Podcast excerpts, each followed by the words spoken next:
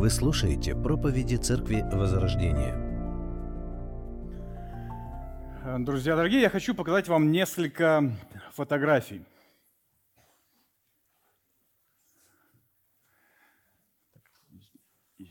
Так, это вот еще, еще бы, если света не было, вообще было хорошо.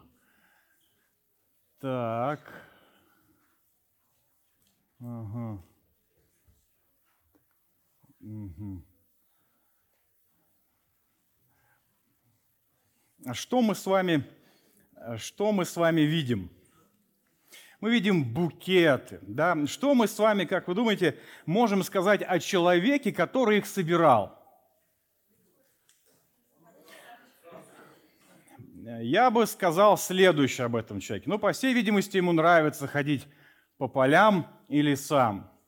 Можно предположить, что ему не лень это делать. Скорее всего, как вот я вижу, на мой субъективный взгляд, у него просто шикарное понимание цветов, как они должны быть соединены. То есть если об этом человеке говорить прямо, вот без всяких там, знаете, вот, ну, честно, вот так вот, он красавчик.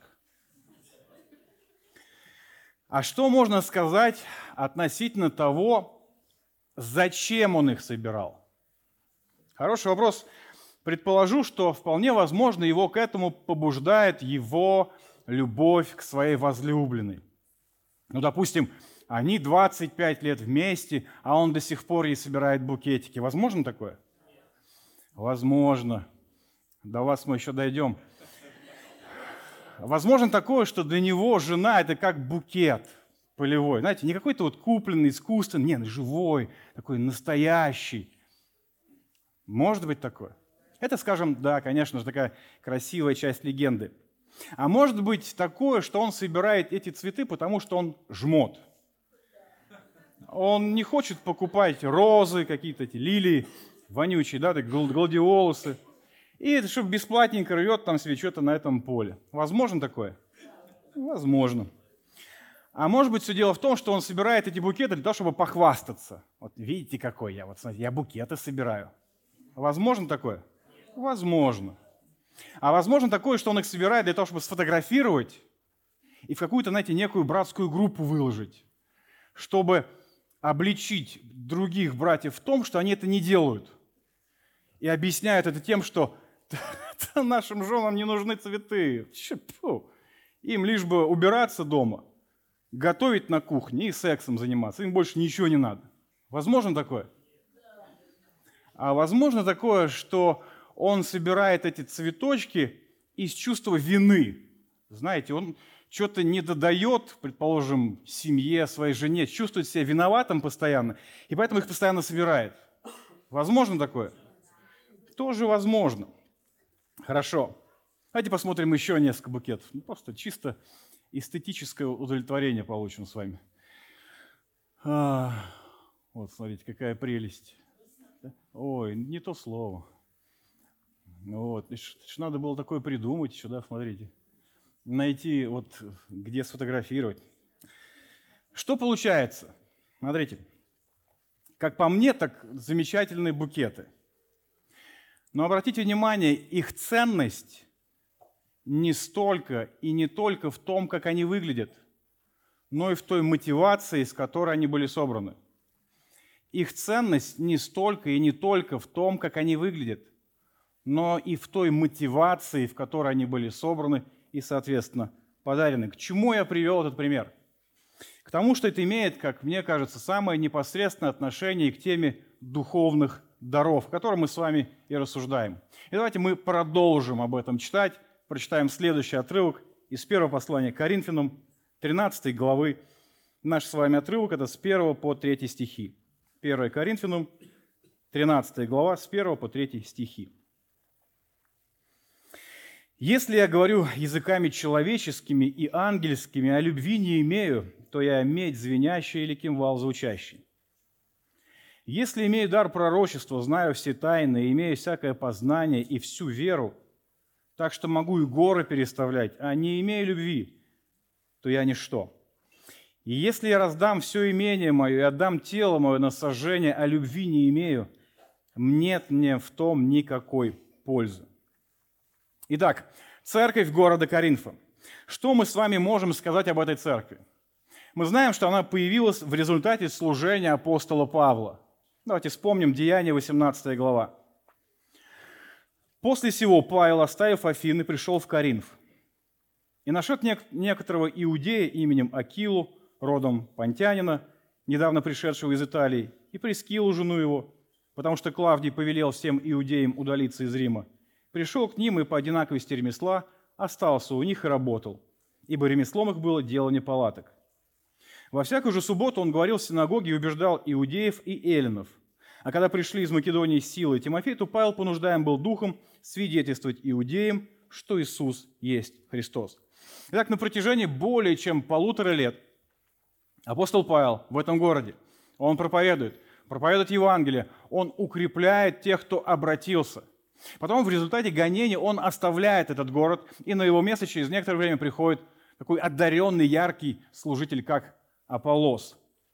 Что же характеризовало эту церковь на момент написания этого послания? Давайте посмотрим. Первая глава, второй стих.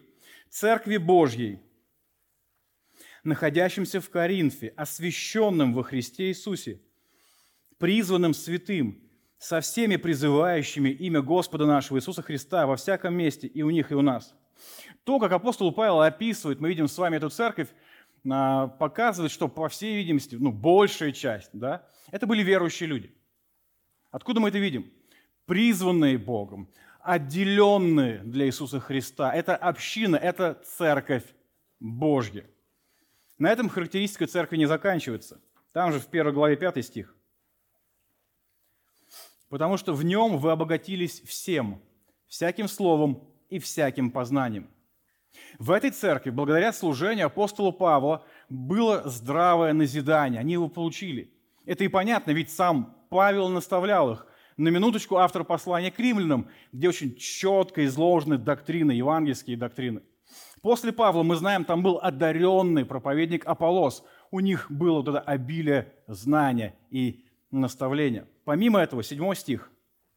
«Так что вы не имеете недостатка ни в каком даровании, ожидая явления Господа нашего Иисуса Христа. Они ждали Христа, чего не скажешь, я думаю, о многих верующих людях сегодня. Помимо этого, у них в изобилии были дары. И не только те, которые мы с вами называем постоянными, но и временные. Это языки, это чудотворение, это исцеление. Все это было у них. Знаем ли мы с вами что-то еще об этой общине? Безусловно. Помимо того, что они одаренные, наставление у них было хорошее, Помимо того, что в этой церкви служение совершали великие мужи Божьи, мы читаем, что там были разделения. Церковь разбилась на кланы. Причем это было настолько вопиющим, что Павел узнал об этом даже находясь в другом городе.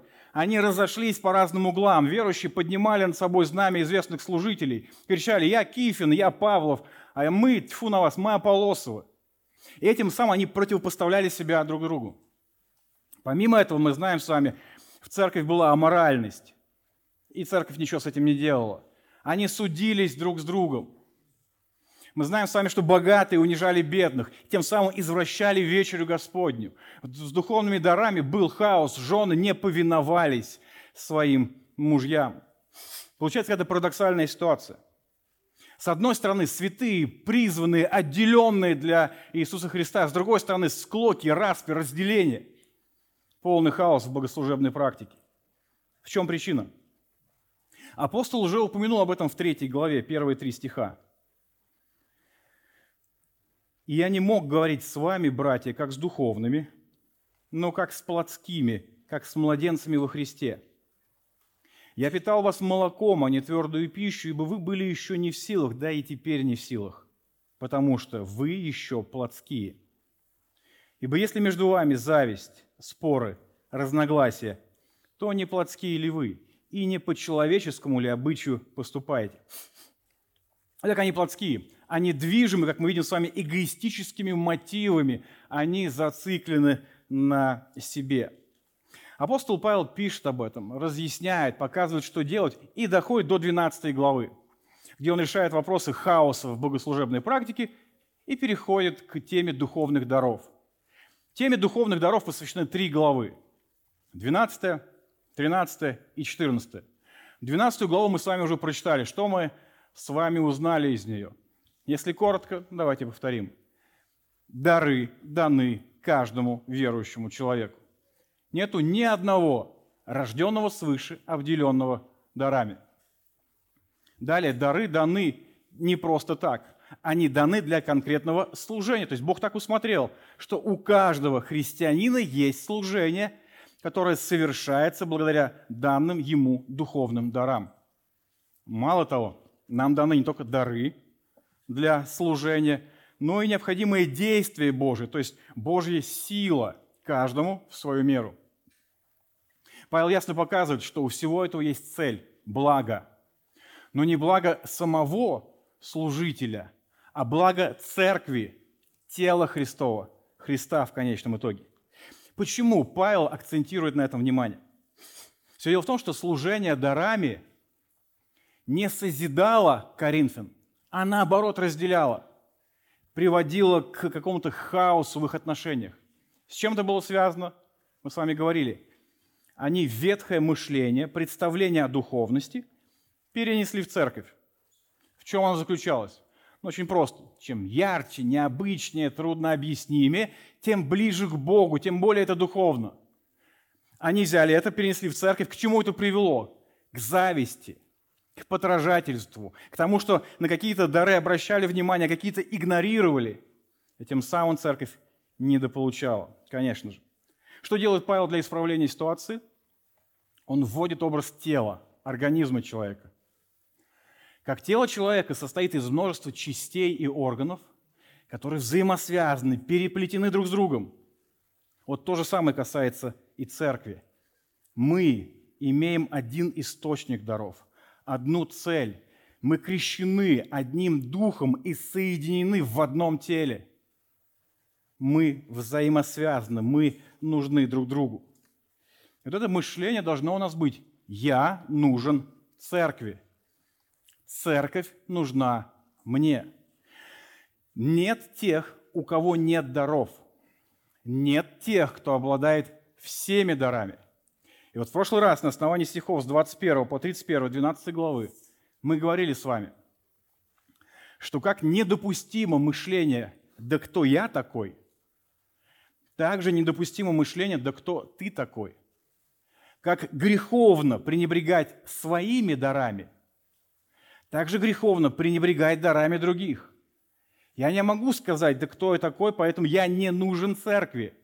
Я не могу сказать, да кто ты такой, Стало быть, ты не нужен церкви, мы организм, мы взаимосвязаны, и мы нужны друг другу. Заканчивал 12 главу апостол Павел следующими словами. «Ревнуйте о дарах больших, и я покажу вам путь еще превосходнейший». На первый взгляд может показаться, что апостол Павел противоречит сам себе. В чем противоречие? Противоречие в том, что коринфяне как раз-таки и ревновали о большем – то есть они представили себе что-то большее, что? соответственно, с их мышлением, необычное, яркое, труднообъяснимое. И они ревновали, они шли к этому. И Павел на протяжении всей этой главы показывает, это неправильно, так быть не должно. И тут получается, что в конце главы он говорит, ревнуйте, то есть делайте то, что делали. Но, очевидно, нет. Конечно же, Павел не противоречит сам себе. Его слова можем понять как минимум двумя способами. Первое. Павел обращается в данном случае к церкви не к отдельному христианину, а к церкви. Он говорит, ревнуйте, да, обращаясь к собранию, не к личности. Почему не к личности? Потому что каждый верующий человек уже получил дары. И получил не те дары, которые он искал, хотел, просил или требовал, а которые Бог определил. Именно Бог решает, сколько и какие дары будут у человека. И вот Павел неоднократно в этой главе это подчеркнул. Например, 11 стих. «Все же сие производит один и тот же Дух, разделяя каждому особо, как ему угодно». Именно поэтому Павел призывает церковь, ищите больших, ревнуйте о большем. А что в его понимании больше? То, что он сказал выше, используя слова «во-первых», «во-вторых», «в-третьих». И мы с вами говорили, он показал приоритетность даров слова, даров назидания. Он говорит, ищите того, чтобы истина у вас проповедовалась, чтобы у вас мышление было правильным. Пускай к вам приходят в церковь люди, которые могут доносить истину. Пускай из тех, которые уже есть, но еще не проявляются эти дары, чтобы они начинали проявляться. То есть делайте, ищите того, что действительно вам полезно. И при этом я покажу вам путь еще более превосходнейший. Это первое понимание. Второе, в принципе, в сути, оно похоже, но звучит следующим образом. Павел не призывает ревновать о большем, искать большего. Павел констатирует факт. Вы ревнуете о дарах больших. Но я покажу вам то, что вы действительно должны искать. Вы думаете, что вам для эффективного служения необходимо больше яркости, больше шума, что-то сверхъестественное. Но не это вам нужно. Я покажу вам, что действительно на самом деле вам, как церкви, необходимо. И как мы понимаем, он говорит о любви. Любовь – вот ваша истинная, настоящая нужда. Все ваши склоки, все ваши разделения, хаос, унижение, неповиновение связаны с одним – с отсутствием любви. И теперь мы с вами вслед за Павлом переходим в 13 главу. Как только эту главу не называли. И гимн любви, и лирическое переложение на горной проповеди, и заповеди блаженства, положенные на музыку. Но так ли это? Действительно ли здесь перед нами такой внезапно прорвавшийся поток лирики, лирики апостола Павла? Я думаю, что нет. Нам не стоит эти слова относить исключительно к какой-то возвышенной поэзии или какой-то очаровательной лирике. Это серьезное и глубокое наставление. По большому счету, я бы сказал, это приговор. В некоторой степени это приговор для Каринской церкви. Если мы будем с вами воспринимать эти слова как некую лирику, что-то возвышенное, то что в нашем сознании произойдет? Это где-то высоко, это где-то красиво. Мы же здесь, внизу, в этой бренной земле. Для этого ли Павел писал эти слова? Нет, он хотел остановить, наставить, остановить церковь на их гибельном пути. Вот цель этих слов. Очень похожую ситуацию мы встречаем с вами в книге Откровения. Вторая глава, прочитаем с вами первые шесть стихов – ангелу Ефесской церкви напиши, так говорит держащий семь звезд в деснице своей, ходящий посреди семи золотых светильников. Знаю дела твои, и труд твой, и терпение твое, и то, что ты не можешь сносить развратных, и испытал тех, которые называют себя апостолами, а они не таковы, и нашел, что они лжецы. Ты много переносил и имеешь терпение, и для имени моего трудился и не изнемогал, но имею против тебя то, что ты оставил первую любовь твою. Итак, вспомни, откуда ты не спал, и покайся, и твори прежние дела. А если не так, то скоро приду к тебе и сдвину светильник твой с места его, если не покаешься. Впрочем, то в тебе хорошо, что ты ненавидишь дела Николаитов, которые я ненавижу. Обратите внимание на некоторые сходства, которые есть у Ефесской церкви и Каринской церкви. Это церкви одаренные. В этих церквах что-то происходит, какое-то движение – и у них очень схожая проблема какая? Отсутствие любви, дефицит любви. Мелочь ли это? Судя по словам Христа, абсолютно не мелочь. Такая мелочь может закончиться для церкви тем, что ее не станет. Иисус говорит, а если не так, то скоро приду к тебе и сдвину светильник твой с места его, если не покаешься. И вот понимание этого, я думаю, нам а, дает осознать всю серьезность этих слов. Это не лирика. Это не такое-то, знаете, одухотворенное отступление, которое позволяет себе Павел. Это вопрос жизни и смерти. Что же это за такой путь превосходнейший? Мы понимаем, что Павел говорит о любви. Что он хочет сказать о любви в нашем отрывке? Прежде всего, ее приоритетность, приоритетность любви. Так, давайте отметим несколько моментов. Первое. Любовь, яркость яркого. Первый стих. «Если я говорю языками человеческими и ангельскими, а любви не имею, то я медь звенящая или кимвал звучащий». Нередко на основании этого стиха некоторые течения в христианстве говорят, что наше необъяснимое и непонятное бормотание – это ангельский язык. Так ли это? Об этом ли данный стих? Конечно, нет. Почему? Во-первых, потому что мы нигде с вами в Священном Писании в принципе не встречаем, чтобы ангелы говорили на каком-то своем языке. Везде, где мы с вами встречаемся с ангелами на страницах Писания, они обращаются к людям, люди их понимают, и люди обращаются к ним, они понимают людей. Ангел является Марией, и они с ним коммуницируют. Ангел является пастухам, и они их понимают. У нас нет примеров этого самого ангельского языка. Является ли это критическим каким-то аргументом? Нет. Тем не менее, он заставляет задуматься. Более серьезный аргумент – это то, как апостол Павел строит первые три стиха 13 главы. А строит он его по одной схеме. Он использует преувеличение, гиперболу. В первой части стиха он говорит то, что возможно, то, что реально, а потом доводит это до состояния невозможного. Реальность невозможна, гипербола. Через это преувеличение он желает показать необходимость и важность любви. Например, первый стих. Есть языки человеческие, это то, что реально. Есть языки ангельские, то, что является преувеличением. Второй стих. А, дар пророчества – это то, что реально. Знаю все тайны. Это нереально, только Бог может знать все тайны. Третий стих. Раздам имение – это то, что реально. Вторая его часть. Отдам себя во всесожжение Богу. Это, в принципе, недопустимое действие, невозможно.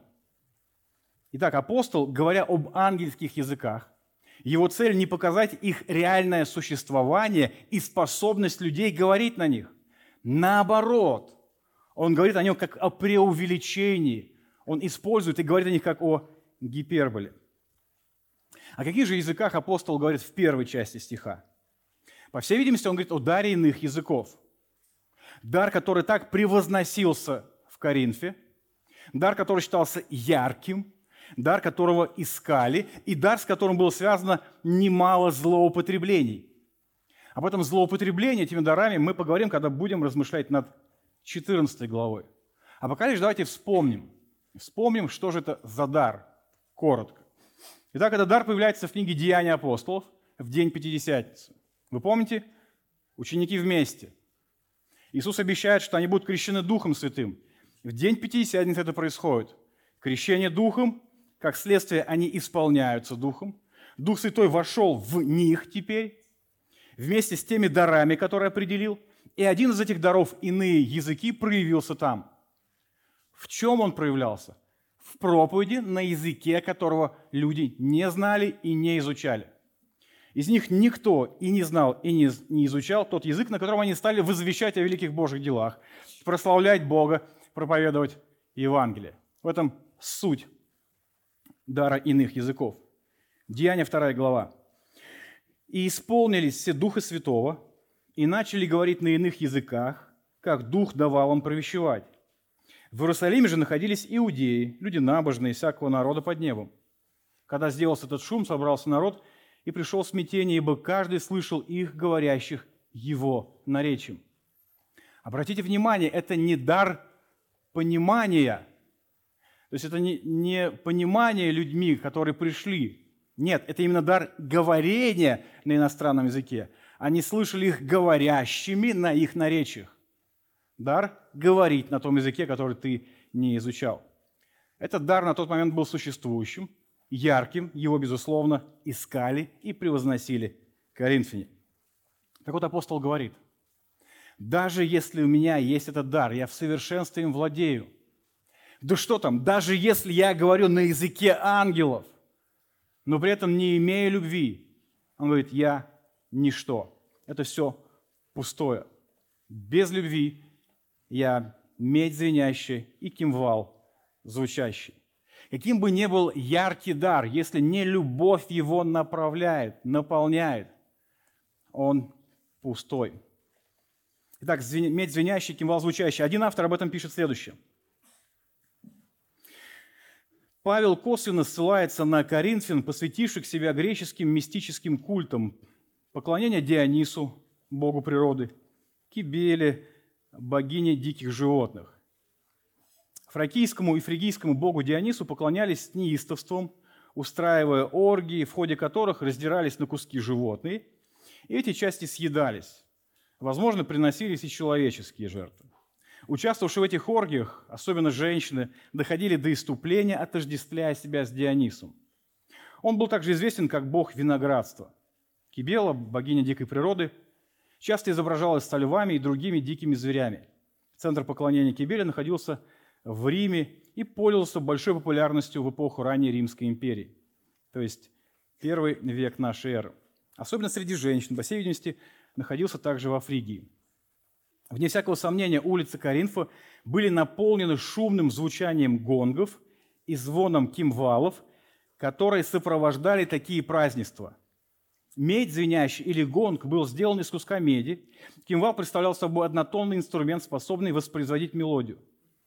Оба инструмента использовались в религиозных мистериях, чтобы вызвать Бога, отогнать бесов или воздействовать на участников культа. Они не были мелодичными, и не создавали музыкальной гармонии. Их звучание было резким, монотонным и оскорбляло слух, как постоянный собачий лай.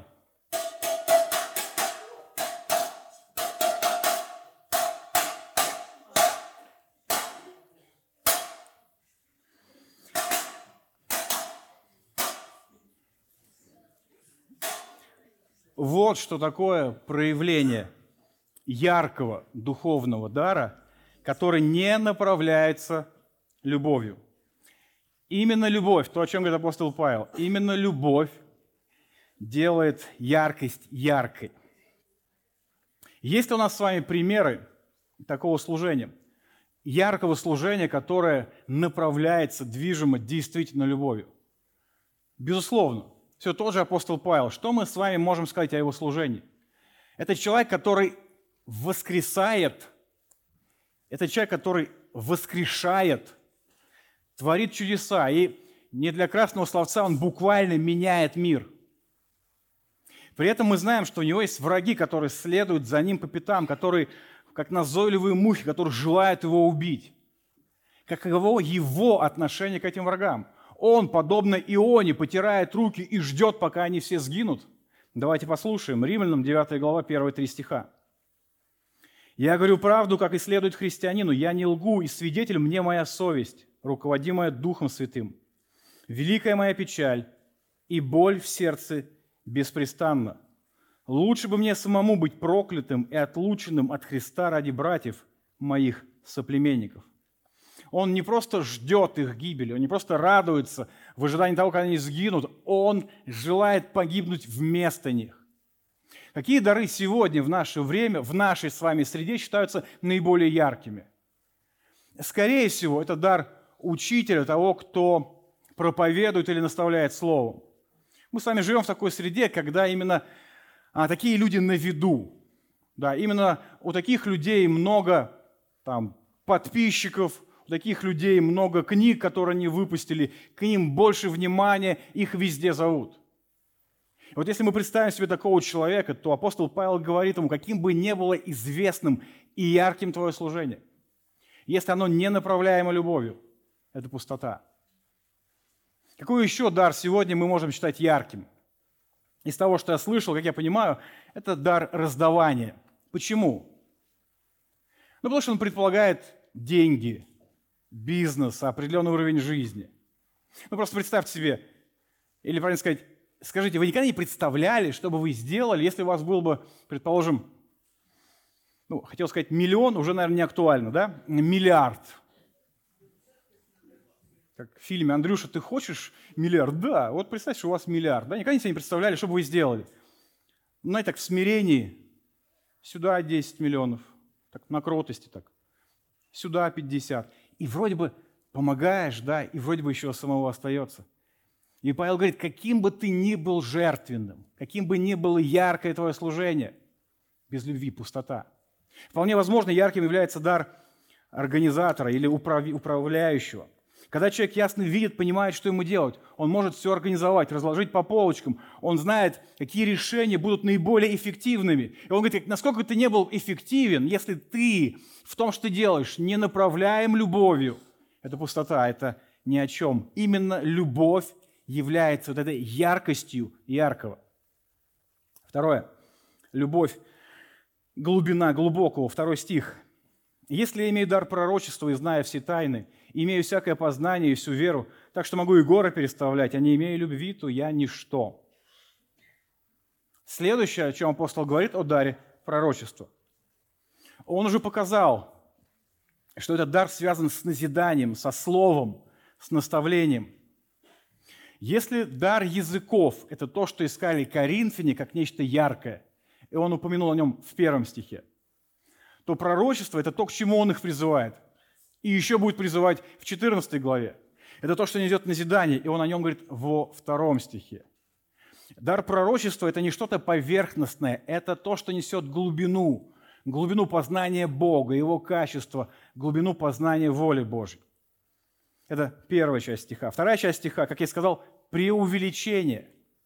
То, что невозможно. Если знаю все тайны, может ли человек знать все тайны?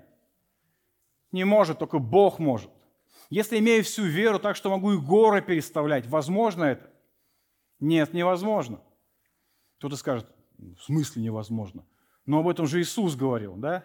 Давайте вспомним Матфея 17 глава.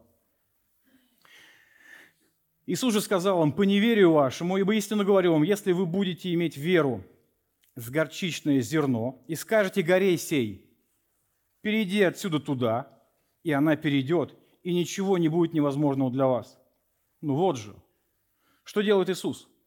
Что Он на самом деле, здесь, на самом деле делает? Он опять-таки приводит преувеличение – он приводит гиперболу для того, чтобы подчеркнуть какую-то истину.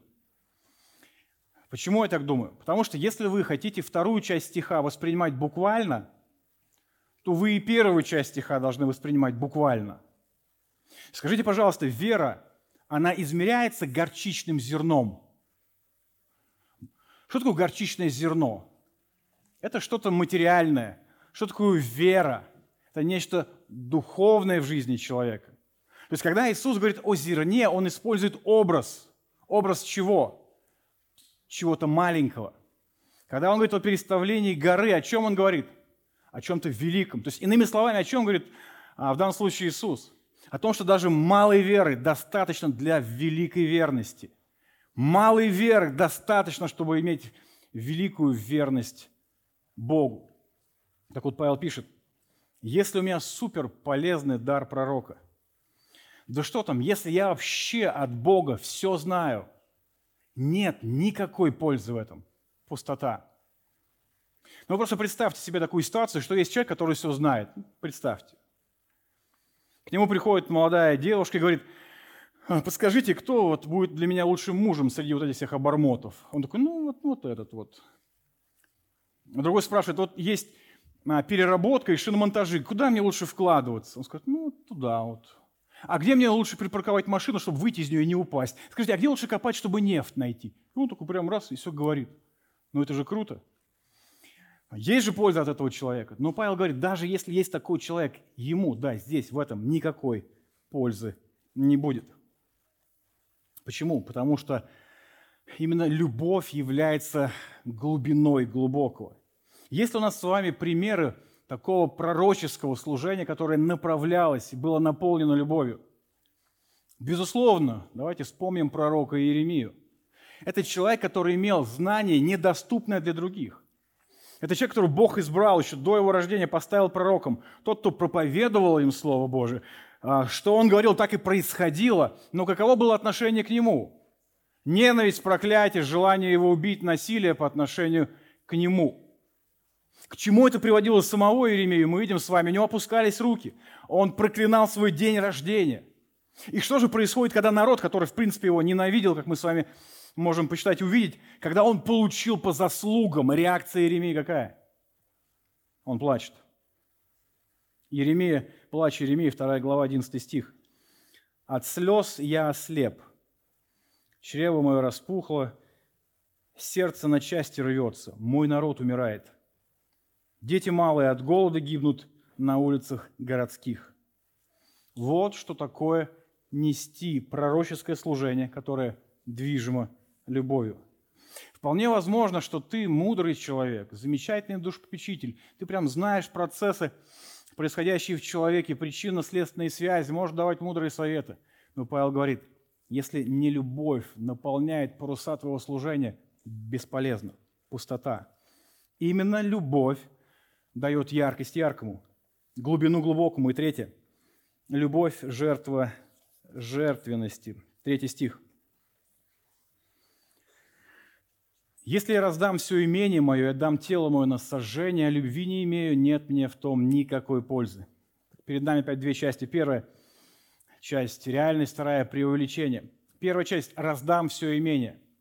Мы помним с вами, что жертвенность была такой характерной чертой первоапостольской церкви. Давайте вспомним некоторые моменты. Деяния, вторая глава. Все же верующие были вместе и имели все общее, и продавали имение, всякую собственность, и разделяли всем, смотря по нужде каждого. Четвертая глава.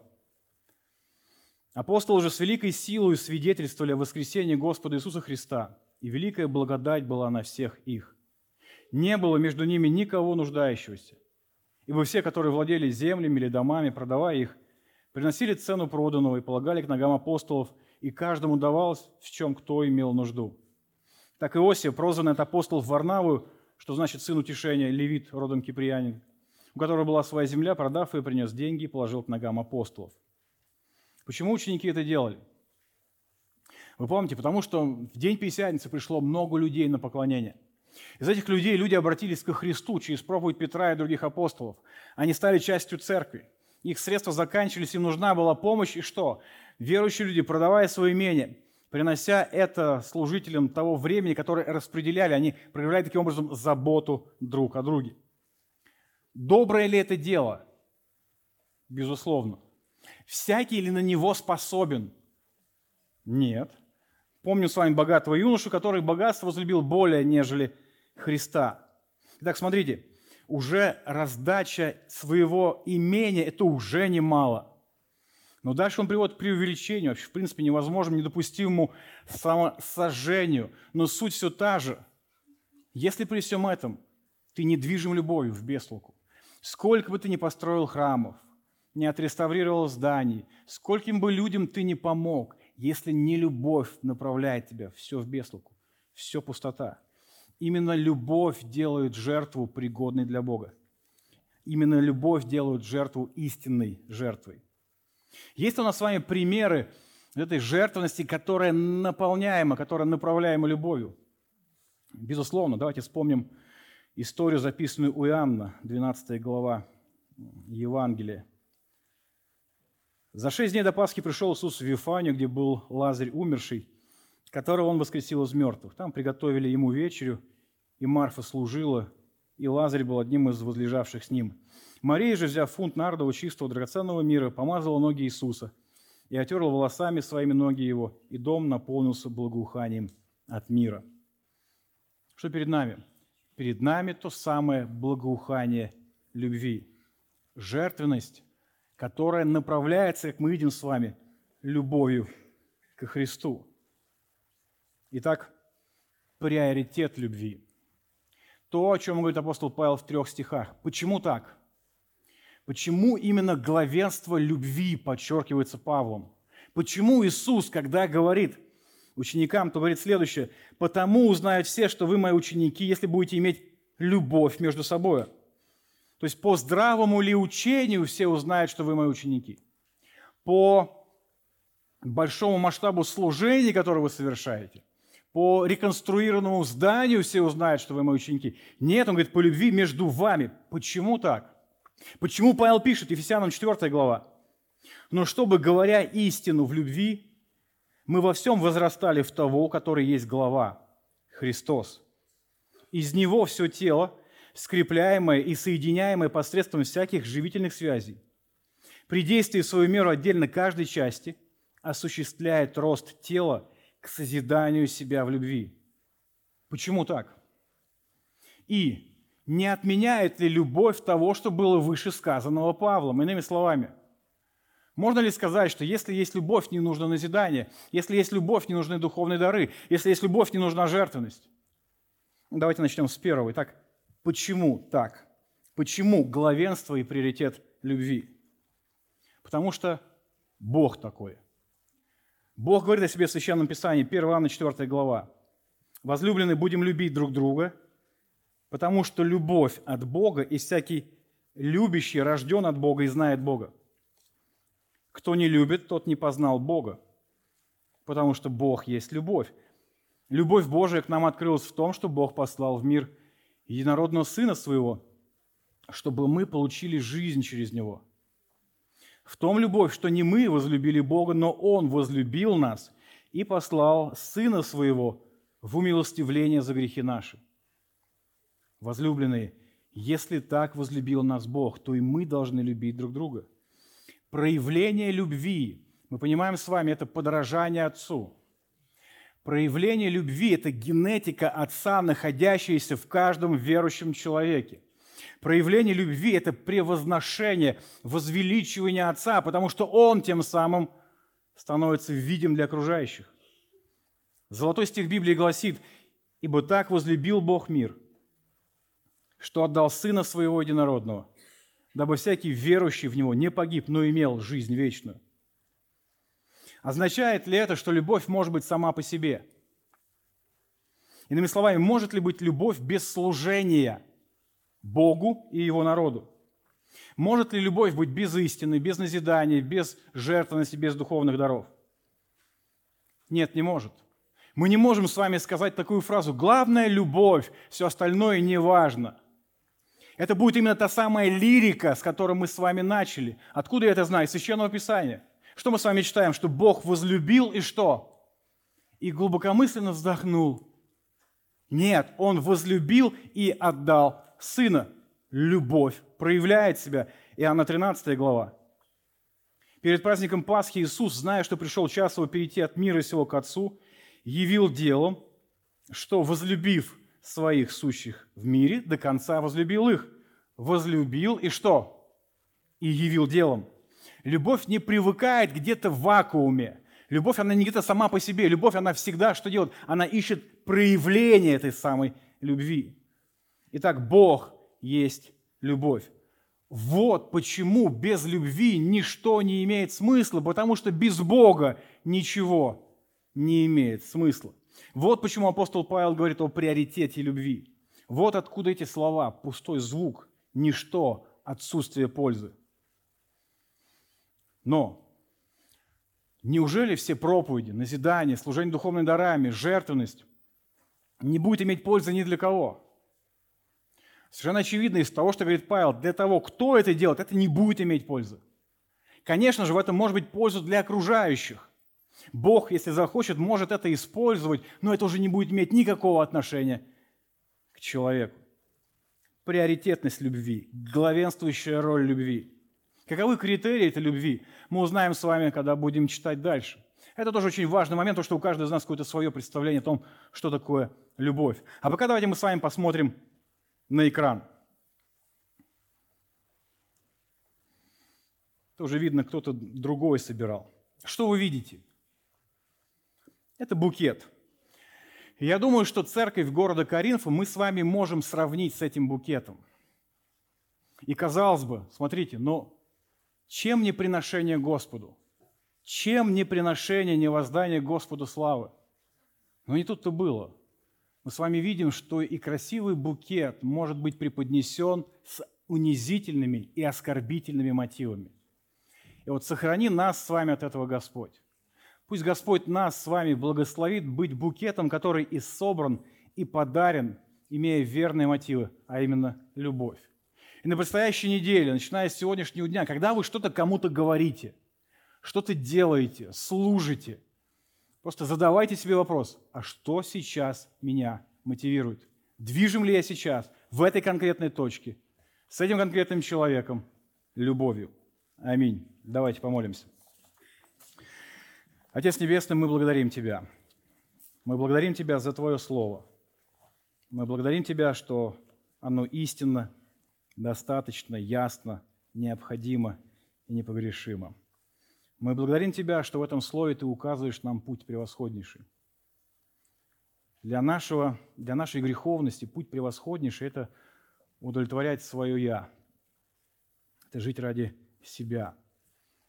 Но в Твоем понимании путь превосходнейший – это любовь, это посвящение себя, прежде всего, Тебе, как нашему Творцу и Спасителю, и потом тем, кто находится рядом с нами. Я прошу, Господь, благослови нас, благослови обращать на это внимание, чем мы движимы? Любовью к себе или любовью к Господу, к Христу. Даруй нам понимать главенство и приоритет любви. Дай нам понимать, что это неразрывным образом связано с Тобой, Отец. Что как без Тебя ничего не имеет смысла, Ты есть любовь, так и без любви в нашей жизни ничто не имеет смысла. Помоги нам понимать, ясно осознавать, останавливаться и исповедовать все то, что мы делаем ради себя – и всегда свои желания, свои мотивы исправлять и помнить, что мы здесь, чтобы проявлять эту любовь и через это проявлять Тебя. Благослови. Благослови в этом каждого из нас, благослови нас как церковь, чтобы любовь была естественной средой нашей жизни, наших поступков, мыслей и слов. Нуждаемся в Тебе, Бог наш. За все благодарим Тебя. Аминь.